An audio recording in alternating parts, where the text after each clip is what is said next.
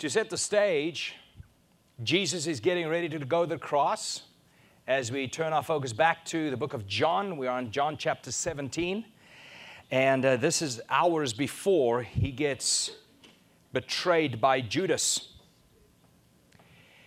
He just told his disciples that he was going to go away. When you read the portion of scriptures, he says, I'm no longer speaking to you in a figure of speech. I'm now just going to tell you the way things are. It's quite interesting how the book of John just escalates in intensity all the way to the cross. And when you study the Word of God, verse by verse, chapter by chapter, from beginning to end, there's a cumulative effect. It's an amazing thing how filled of, full of doctrine the book of John is. Now, the first three Gospels are very historical in nature. They tell the whole story of the star in the east and the wise men and Jesus, the little baby being born. But not so with John. John dives right in to doctrine. In the beginning was the Word, and he echoes Genesis. And he shows how the very Word of God became flesh. And here he is now, moments before the cross, and he tells his disciples that he's going to go, to, go away to the Father and that the Holy Spirit will be sent to them. And that in that day, when he leaves and the Holy Spirit comes, in that day they will ask him nothing. This is our first note for today. You ask Jesus for nothing. He says, But you will ask the Father, because now you have access to the Father. You are now part of the priesthood that can enter into the very presence of God. And now you ask the Father in Jesus' name, you stand before God as perfectly as Jesus is, that's the way you stand before God and you ask God in His name for what you need, and He will give you that. Of course, we have to interpret scriptures with scriptures because elsewhere it says, You have not, why not? Because you ask amiss. You have not because you do not ask. So, yeah, we have that. If you don't ask, you don't, you don't get. If you ask amiss, you don't get. But you have to ask in Jesus' name according to His will, and the Father will give it to you. So let's walk through this chapter of Jesus' prayer, because that's what it is, one step at a time. And we'll see how Jesus prays for Himself and He prays for you and me. This is His prayer for you and me. It's also known as the high priestly prayer. He says in John 17, verse 1, when Jesus had spoken these words, he lifted up his eyes to heaven and said, Father, the hour has come. Jesus here was totally aware of the fact that it was time for him to go to the cross. Nobody took his life, it was time for him to give his life. He says, then, glorify your Son, that the Son may glorify you. Glorify your Son, speaking of himself, so that your Son, Father, may glorify you. This is amazing. You see, the glory of one person of the Trinity overflows to the other two within the Trinity. When we submit, in other words, to Christ, we are submitting to God the Father. You see, when Christ is glorified, God is glorified because they are one. In other words, when you submit to Christ, when you obey Christ, you are obeying and submitting to God the Father. There's no division within the Trinity. They're always in unison, they are one.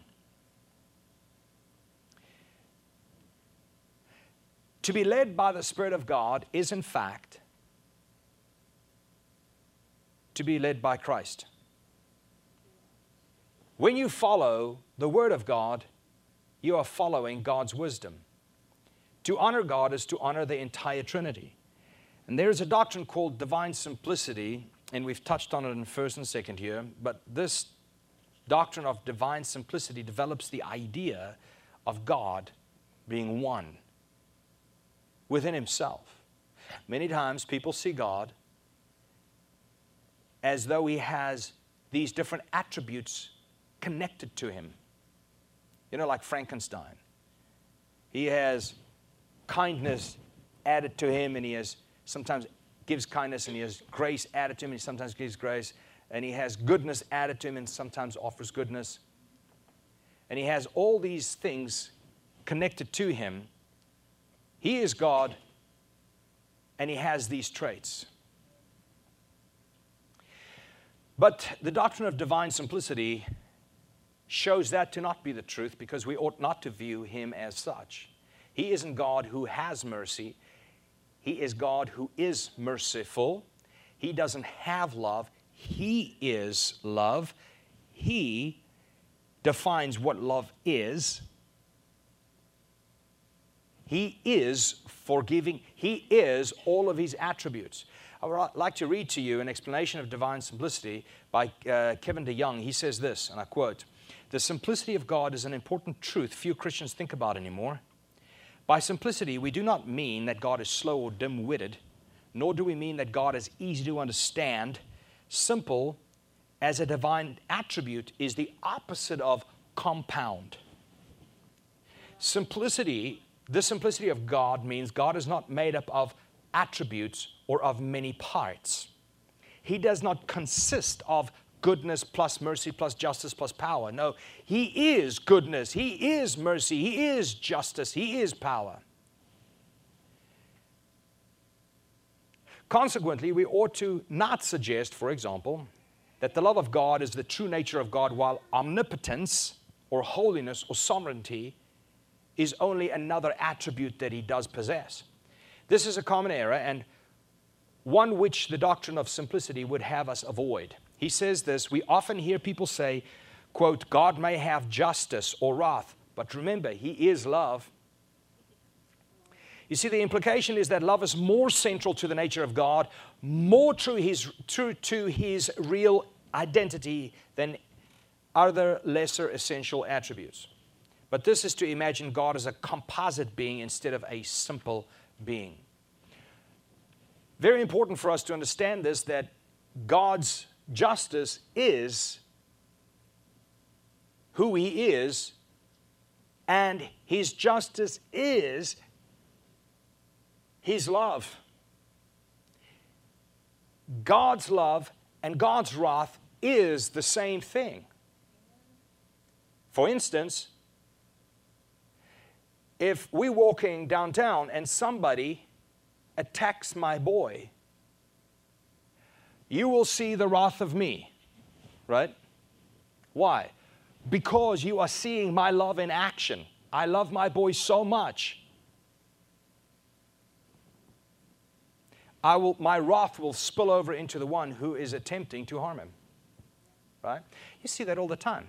Look at the cross, and you will see all of God's attributes active all at the same time. They're all one because of his love, he pours out his wrath against the sin that is destroying you upon his son. You see, the love of God is given in terms of atonement. Well, you want to know what is the love of God? Well, you have to think in terms of atonement. For God so loved the world that he made atonement. This is God's love. It's not sentimental, it's active. Actively warring against what hates you. You couldn't, you couldn't love righteousness without also hating unrighteousness, evil, and darkness. Bible says the problem with people in the last days is that they would love darkness and resent the light. That's why they love, that's why they resent the light, because they love darkness. So we have to think of God in terms of one. Hear, O Israel, the Lord your God is one God. He's not divided. Actually, it's a wonderful thing to know because He's predictable. He's not like the parent who the child has to wonder, like, which, which dad woke up this morning, the angry dad or the happy dad? Which dad am I going to deal with today? No, we know God is always merciful because merciful is what He is. He cannot deny Himself. He is merciful always. Thank God you are in Christ because that tells you that He is forgiving always. That's who He is. God is angry at all times. He's never not angry. He's never, because that's who He is. He cannot one day wink at sin and the other day get angry at it.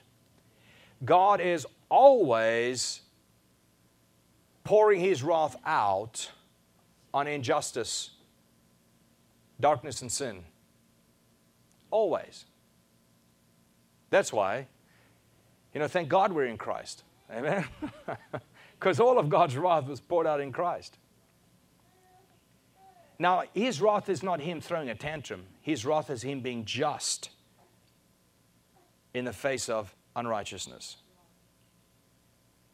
Let me say that again because oftentimes people say, oh, like, God's not an angry God. But you got to prove that out of the Bible first, not implicitly, but explicitly. In other words, don't, don't read into something in order to prove that he's no longer ever angry. Of course he is. How would God not be wrathful towards sin? Right? Sin kindles his anger every single time, but it causes him to act. He's never not acting in the face of sin. He always acts in the face of sin. In the Old Testament, we see people would die because of sin. Now, we still die because of sin. Otherwise, we'd live forever. So God is always the same. And you have to, you have to embrace it simply because it's not reformed. It's not a reformed thing. It's a biblical thing. Because there's no possible way of proving that God no longer acts towards sin. He always does. And he doesn't suddenly now act kindly towards sin. Now, he doesn't treat you as your sins deserve because the wrath against your sins poured out on Christ. So we have to see God as one. And he never changes. And that is what's so beautiful about biblical theology.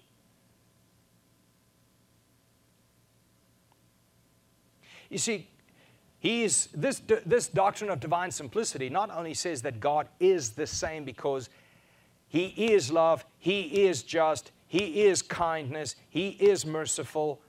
That's who He is at all times. And all those attributes of His are all connected.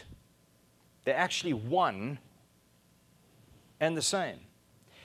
But it also shows us that He is one in three, and He is three in one always every part of the Godhead was involved with the creation in Genesis. The Spirit of God was hovering, God spoke, Jesus created. That's the first creation. And then in the new creation, which is you, by the way,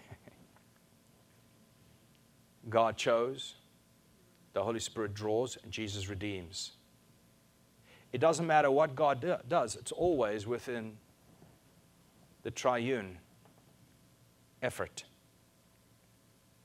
This is important because sometimes, I'll give you an example. Because people don't understand divine simplicity, that it is in fact a biblical doctrine, what they do is they'll become inconsistent with how they read, Bi- read the Bible. One example is there's such a thing as open, theo- open theology or open theists. These people believe that what God does is He stands outside of this time continuum and he stands and he's looking at what Jimmy is going to do throughout his life. And then when God says, oh, Jimmy is going to walk out into an altar call, he's going to go forward that one night with the evangelist after he raised his hand, and then Jimmy's going to pray. Wow, look at that. Jimmy just, Jimmy just decided to follow me. Oh, well, wonderful. So, what I'm going to do is I'm going to go back to the beginning of time and I'm going to write his name in the Lamb's Book of Life and I'm going to, I'm going to choose him because he chose me. Well, what, what just happened there? Because people don't understand divine simplicity, they can interpret scriptures how it would philosophically make sense to them, forgetting that God is, in fact, not just just, not just holy, not just mighty or sovereign or supreme, but He's also all knowing. He's omniscient. That is who He is. And if God is omniscient, then you cannot read scriptures as if God is standing outside learning to see what David Acathera is one day going to do. Oh, I see. Wow. He just chose me. Praise God, says Jesus. And he writes David's name down in the book of life. Because God, if he is all knowing, well, then he is never learning. What could he learn if he already knows everything? Are you following me? So it's important for us to understand that omniscience is, you need to understand God is omniscient as you read through scriptures. And He's always omniscient. He's not sometimes learning new stuff all the time. He's out there going like, what? that little Adolf, I should have I should have taken care of him long before he grew up. Unbelievable what he did. God's not learning. He's omniscient. And only if you're inconsistent could you be an open theist. Because sometimes he knows everything, and then other times he doesn't. And we can't read the Bible that way. So when you open up your Bible, you have to read your Bible knowing who God is and that He's always like that. And when you read that He was wrathful, don't read that as in any other way that He is in some way loving. Oh, I thought He was good. I know, that is Him being good. Are you following what I'm saying? So many people, they look at, they read through the Bible and they go like, God is so cruel because they don't understand this is God being good. You might not understand how that works, but that's a mystery. He is being good somehow, some way, and one day you will understand all things. And so we see in this scripture that Jesus said, Glorify your Son, that the Son may glorify you. I don't know about you, but I've always read that glorify, glorify Him. What even does this mean?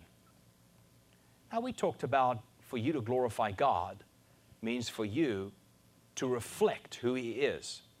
And if you want to reflect who He is, you have to grow in character as He is, and you have to start making decisions and walk through life as He would have in the decisions that you make. In other words, you have to imitate your Father.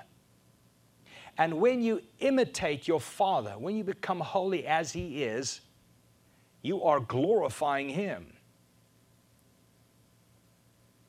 Make sense? You look at a young boy and you go like, man, is that his dad? and I see when you start imitating God, you are glorifying God. And here, however, here's a different way of glorifying. And that is Jesus saying, Glorify your Son so that your Son will glorify you. And I was wondering, what does this mean? How is Jesus glorified? Well, think about it. Moses prophesied about the coming Messiah. As a matter of fact, God promised the snake that the woman's seed will crush his head, right? And so there was the first promise of a coming Messiah. Moses promised the coming Messiah. The prophets promised the coming Messiah. John comes and says, Behold, the Lamb of God. And so everybody's waiting for this coming Messiah. And then Jesus said, I am the way, the truth, and the life. Oh, so it's you, huh? All the people, all the people that were raised with him, all the kids on the block was like, believe this is the Messiah? I always knew there was something wrong with him. Such a goody two shoes. and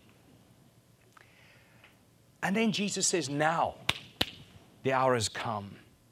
Glorify your Son so he may glorify you. Here we see Jesus glorified when all that was promised about him is revealed in him, proving that he is the one. history has been waiting for. This is when he's revealed as, yes, he is the divine Son, as Isaiah chapter 53 promised. Detail after detail, nails through hands, robe, lots being cast for, bones not broken. Amazing. Yes, he is the one who's fulfilling all of what's been said about the coming one. He is being glorified, he is being revealed. Just like you glorify God when you reveal his attributes by becoming as he is and imitating him. Just like you revealing who God is by not lying, by being honest, and all of the above, being a person of character, having the fruits of the Spirit. In other words, you act like the Spirit would have.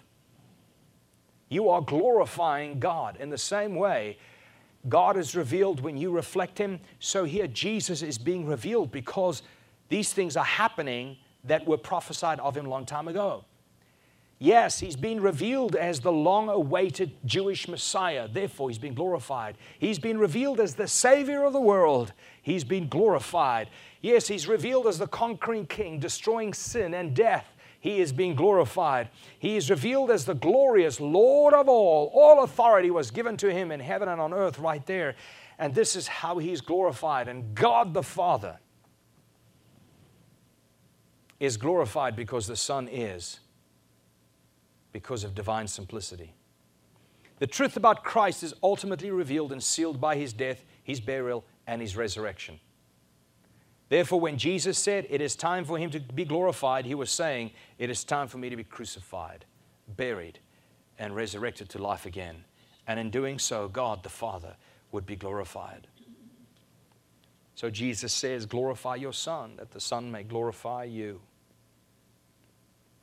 And then it says in verse 2 Since you have given him authority over all flesh, to give eternal life to all whom what?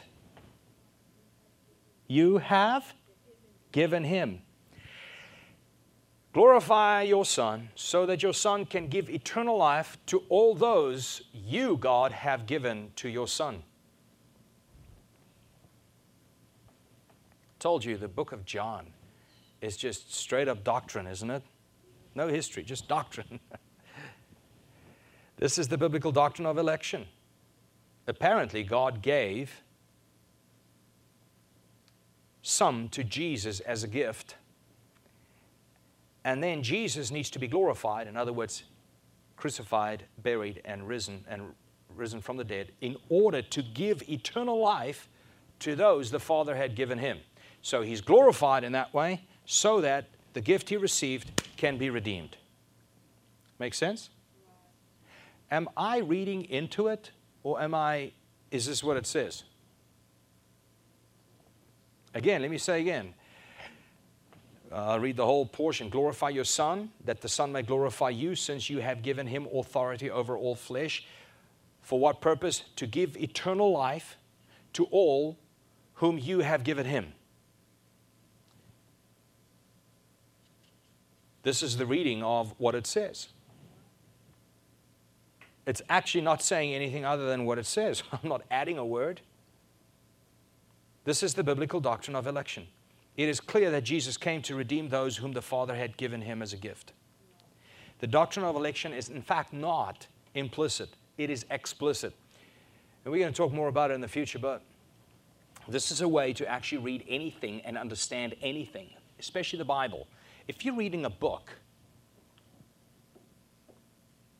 there's a portion you don't understand in the book. Usually, the whole story helps you understand the portion you missed. You watch a movie that way. But you read the Bible this way. The Bible interprets the Bible way more accurate than you could interpret the Bible.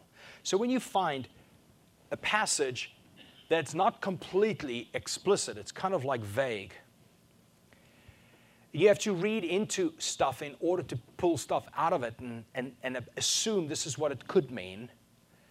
Well, the way to interpret that passage of Scripture, the implicit, what you're implying, is by finding an explicit portion of scriptures. In other words, where the Bible is clear on the subject, where it is clear, you take that and you say, okay, well, that's what this means.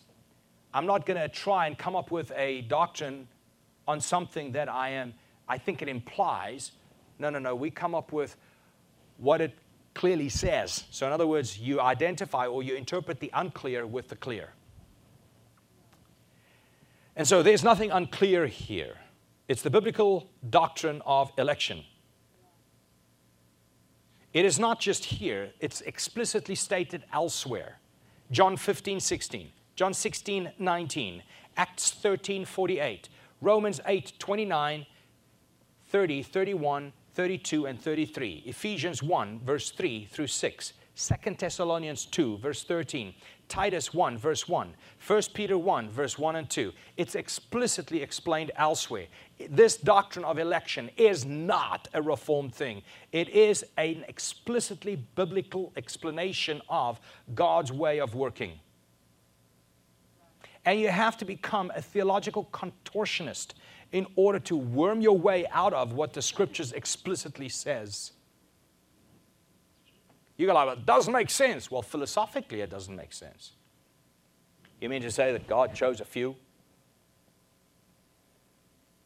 gave those to Christ, and said, die for them? And then he did? Well, I wouldn't have done that if I was God. I do. I just do it very, very differently because I, my heart bleeds for all people everywhere. Well, we should have made you God. I think you would have done a much better job than God. In fact, that's what you're saying when you say that. You think you, you're gooder than Him. it says, why?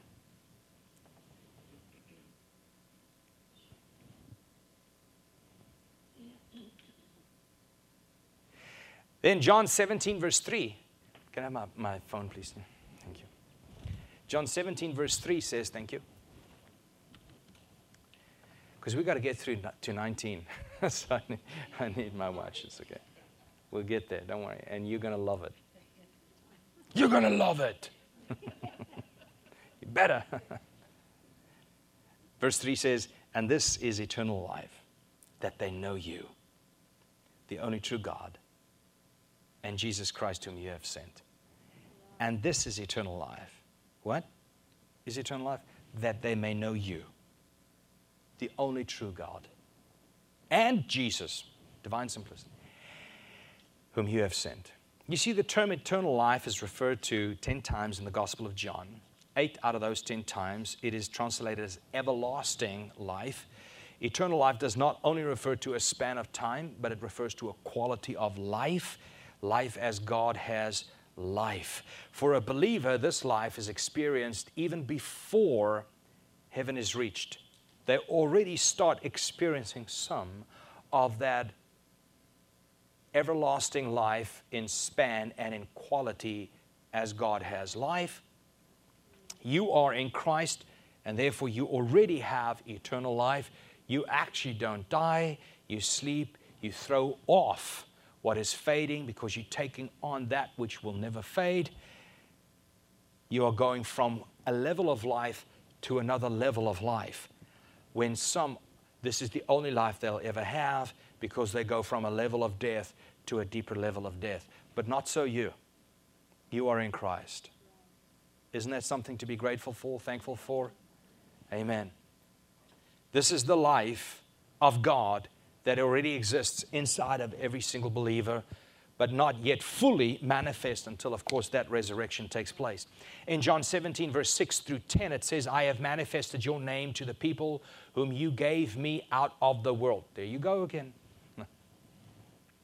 Apparently, again, he wants to make sure we understand. Why? I don't know. Ask John when you see him one day. But here he goes again. I have manifested your name to the people you gave me out of the world. Not the whole world, but those out of the world that you gave me, I manifested your name to them. Then it says, Yours they were, and you gave them to me. There he goes again. Most translations translate that, They were yours, and you gave them to me. It's important. They were yours, God. Then you gave them to me, and I redeemed them. So those God redeems always belong to God. I've often wondered, just food for thought, okay? I don't have the answer to this. But you can read into it if you want.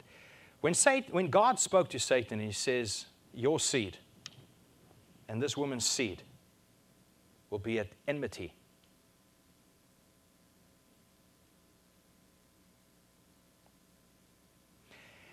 And then your seed will bruise the heel, but he will crush your head. Now we understand God's seed that came from, from Eve, but who's Satan's seed? I don't know. I don't know. But here he says, I manifested your name to the people whom you gave me out of the world. Yours they were. In other words, they were yours, these people. And then you gave them to me. Again, we see the elect who belonged to God before time. They were given to Christ as a gift. It says, and they have kept your word. Those you gave me, they have kept your word. Wow.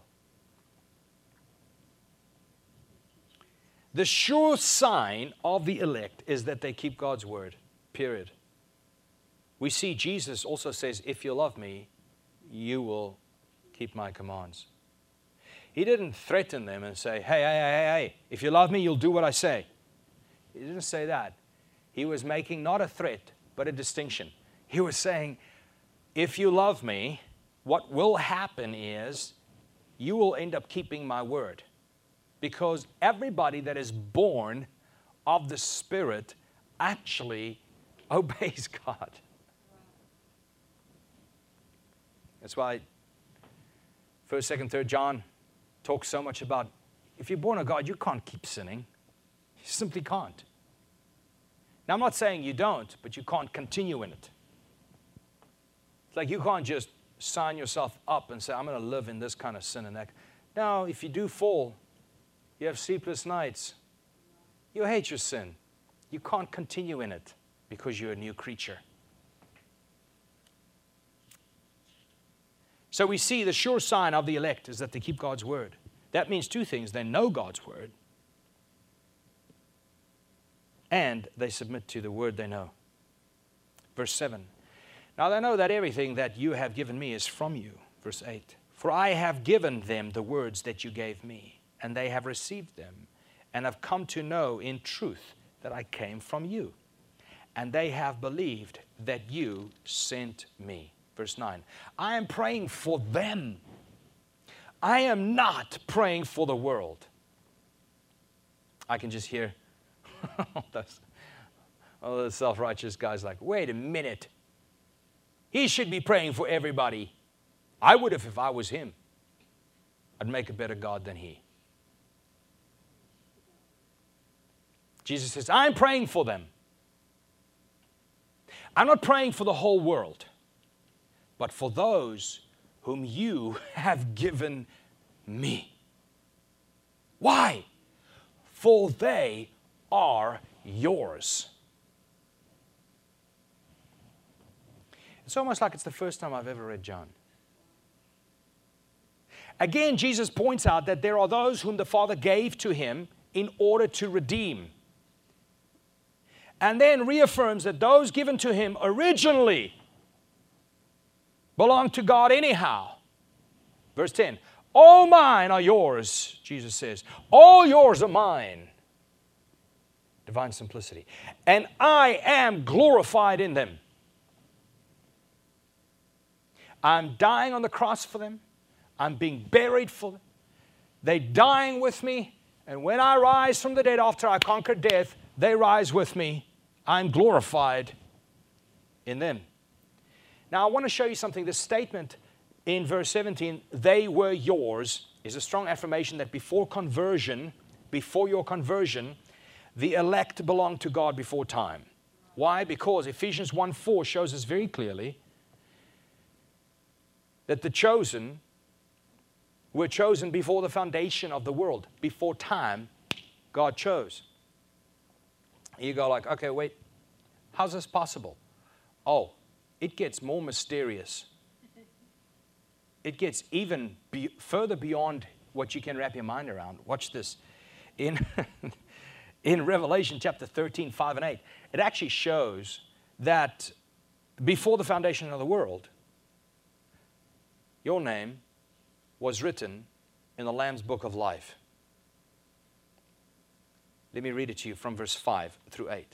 And the beast was given a mouth uttering haughty and blasphemous words, and it was allowed to exercise authority for 42 months. Now remember, we talked about symbols and all these different fig- uh, figures of speech and literary devices in first and second year Bible school, and we, we, we learned about the beast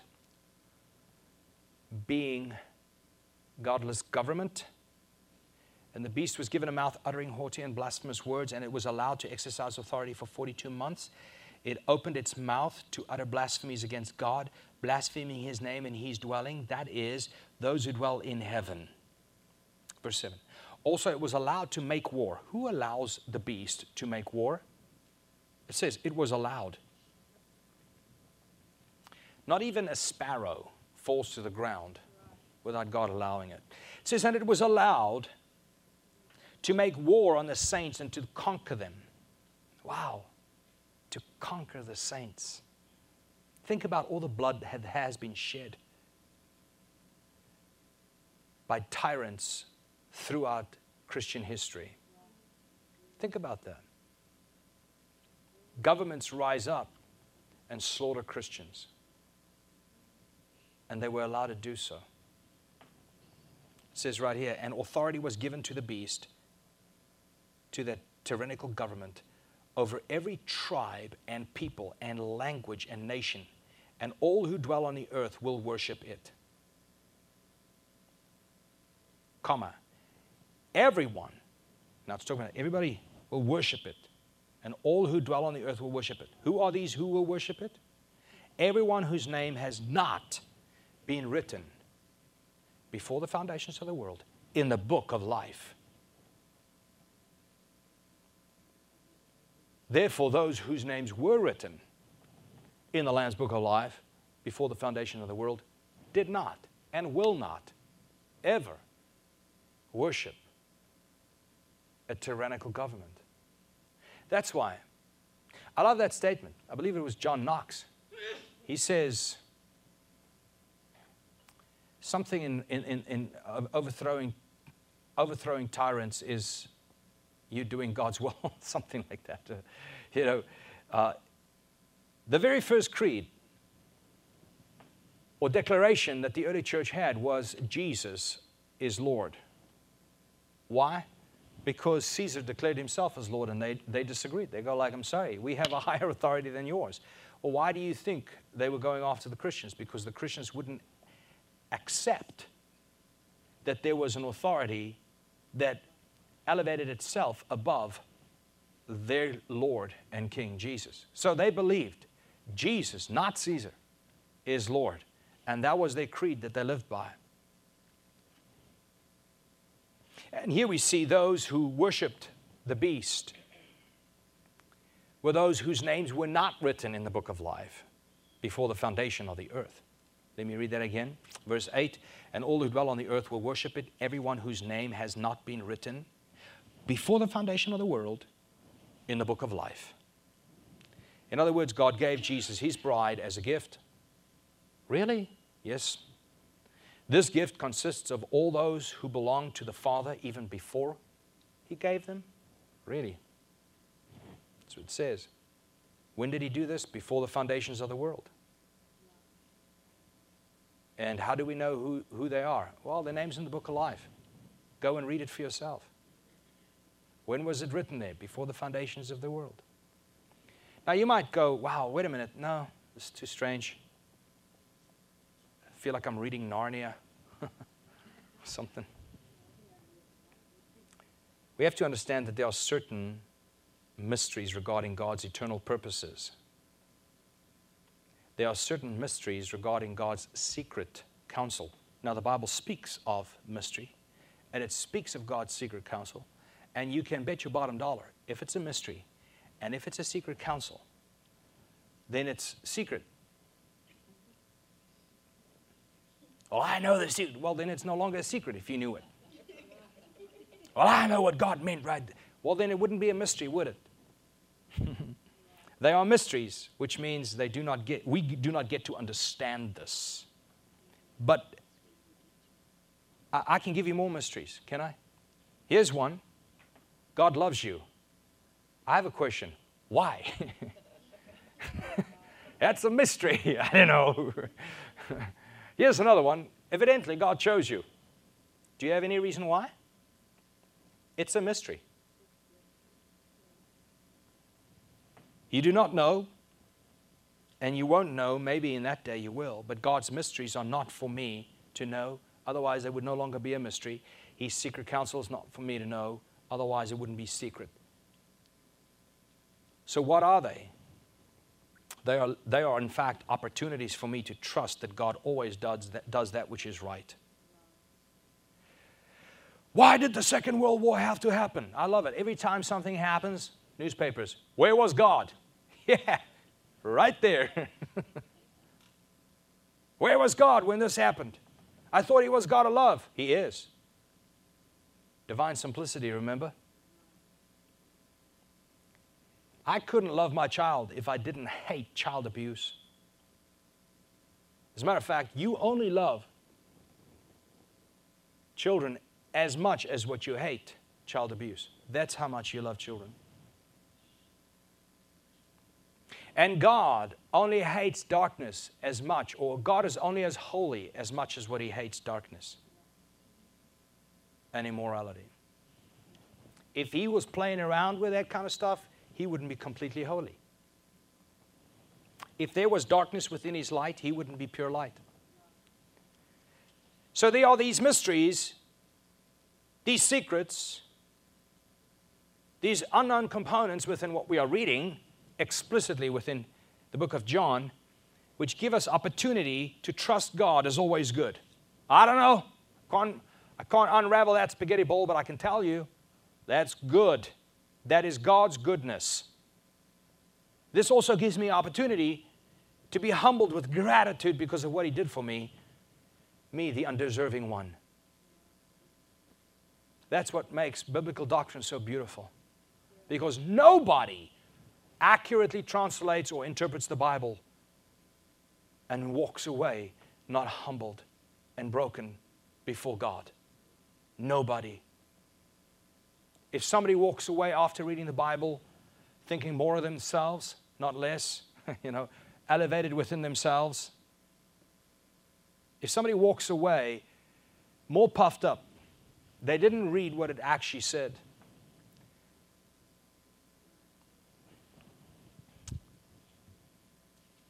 Bible says in verse 15, I do not ask that you take them out of the world. Now he's praying to the Father, and he's praying about his disciples. And he says, God, I don't pray that you take them out of this world. Many people live like that. They're basically living waiting for Jesus to come and just take me out of here, take me out of here, take, take us out of here. It's like the last helicopter out of Vietnam. Just, can I make that helicopter, please? I just want out.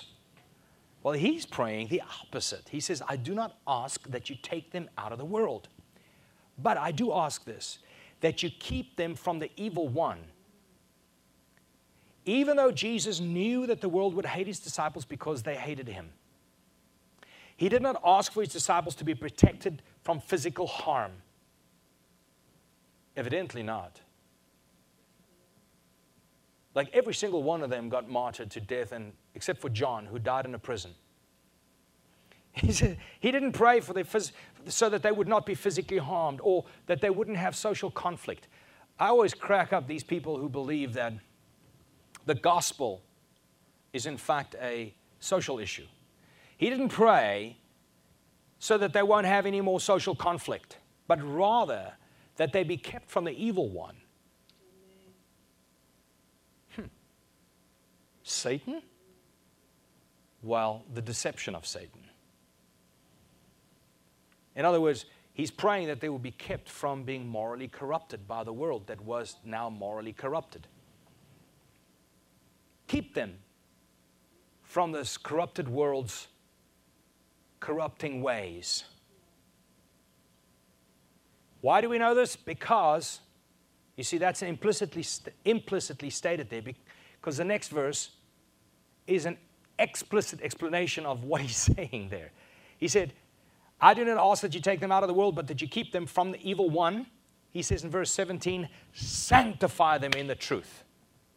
Sanctify them in the truth. Jesus does not pray for his disciples' relational well being. He does not pray for his disciples' financial prosperity. He prays for their sanctification. He didn't pray that they would find happiness that's all I want for them one day is that they will be happy. He didn't pray that for his disciples. He prayed that they will be holy, that they won't be corrupted in this world that they are in, that they will keep the faith. And then he ends with this Your word is truth. Your word is truth. I'm closing with this. Here, Jesus teaches us on the process of growing in holiness. He says, Sanctify them in the truth. Your word is truth. Wow. Amazing how humanity has this proclivity towards attempting to eliminate some of God's word and then add stuff else to it. It's almost like the natural thing man wants to do. All you have to do is, um, you know, watch, uh, what's that movie that I like to watch? Tom Hanks in it? No. da Vinci Code, thanks. For, not Forrest Gump. I like Forrest Gump too, but uh, Da Vinci Code. Man, are people intrigued by this stuff. The Gospel of Thomas. Have you ever, have you ever read that? Basically ends up stating that unless woman becomes men, unless a woman becomes a man, not fit for the kingdom of God. Go read it. It's so, uh, but people are so intrigued by the idea, like, well, it must be, it must be.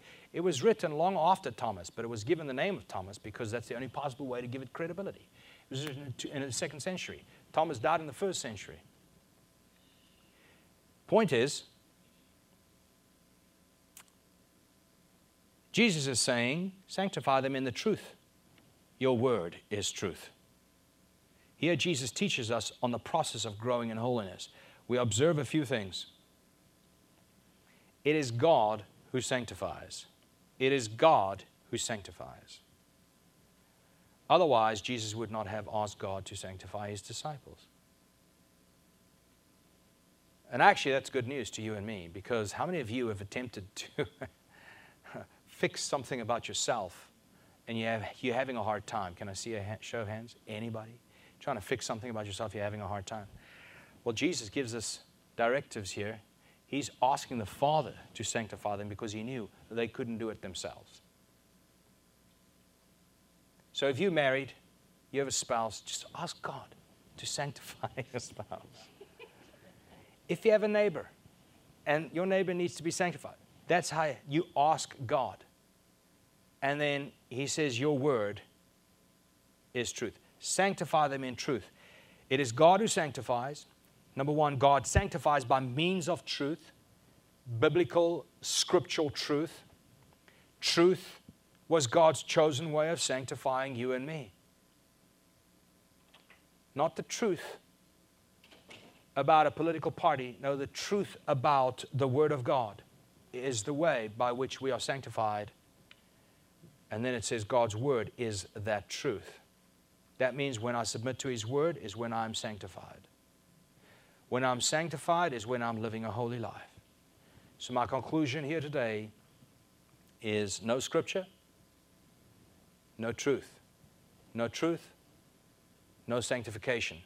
No sanctification, no holiness. Oh, I want to be holy. Yeah, there's a way to get there. No scripture, no truth. No truth, no sanctification. No sanctification, no holiness. However, when I study the Word of God daily, consistently, and I study it in order to hear what God is saying instead of studying in a way for me to say what I want it to say. If I'm truly studying God's Word honestly, I'm actually studying God. And when I submit to God's Word, I'm actually submitting to God's will, to God's way. I'm submitting to God Himself God the Father, God the Son, and God the Holy Spirit. Let's pray. Father, thank you for your word today. Lord, thank you for the book of John. Thank you for bringing us to our knees, knowing that we were always yours. We have always been yours. And that you took us and you gave us to Christ to redeem. Thank you for choosing us to be the bride. Thank you for giving us your truth, your word, so that we can be sanctified by that truth, so we can become more like you, we can become holy. And as we are in this process of being sanctified, we are being saved. We were saved when Christ redeemed us at the cross. We are being saved as we are being sanctified by truth. And we will be saved when we are glorified with you, resurrected on the other side of this life in Jesus' name. Amen.